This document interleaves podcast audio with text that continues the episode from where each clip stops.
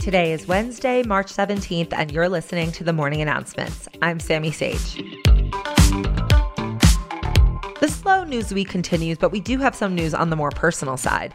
Betches is celebrating its 10th anniversary this year, and we just launched a full rebrand with a brand new website, new logos, new colors, everything. So be sure to check it out and tune in to hear me and my co founders, Aleen and Jordana, as the new permanent co hosts of the newly revamped App Betches podcast. Now, time for some news.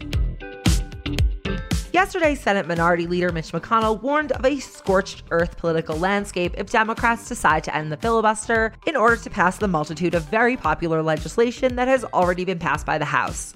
He said the Republicans would grind business to a halt by refusing to consent to normal operations like even starting sessions, reading long legislative texts, and other forms of adult tantrum. McConnell said that what happened during Obama's term would look like child's play compared to what he will do. Ooh, scary turtle. Perhaps if we could end the filibuster and make DC a state and pass the Voting Rights Act into law, then we might not even have this problem anymore. Semi hot Governor Gavin Newsom is most likely facing a recall election to oust him in the middle of his term. There have been more than enough signatures collected to spark the recall election, and Newsom has begun to raise money to defend his seat. I don't know, Gav, was that one dinner at the French Laundry really worth it?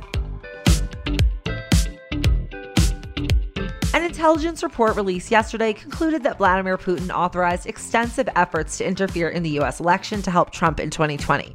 The report also found that Iran intended to undercut Trump's election chances, but they did not actively promote Biden. On the other hand, the report found that China did not deploy any interference efforts in the 2020 election. I'm glad that after all the work they did to make 2020 so great that they decided to sit this one out. Let's do headlines that speak for themselves. The Senate confirmed Isabel Guzman to oversee the Small Business Administration in an 81 to 17 vote.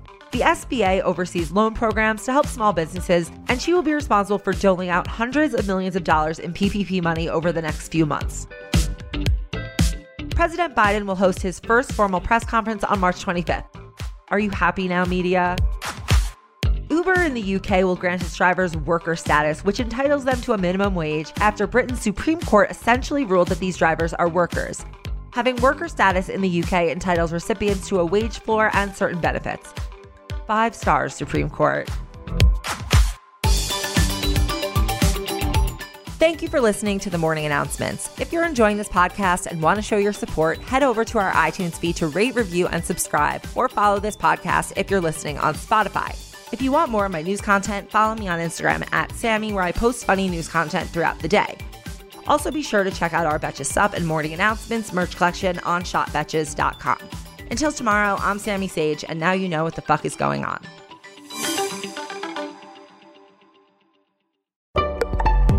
Betches.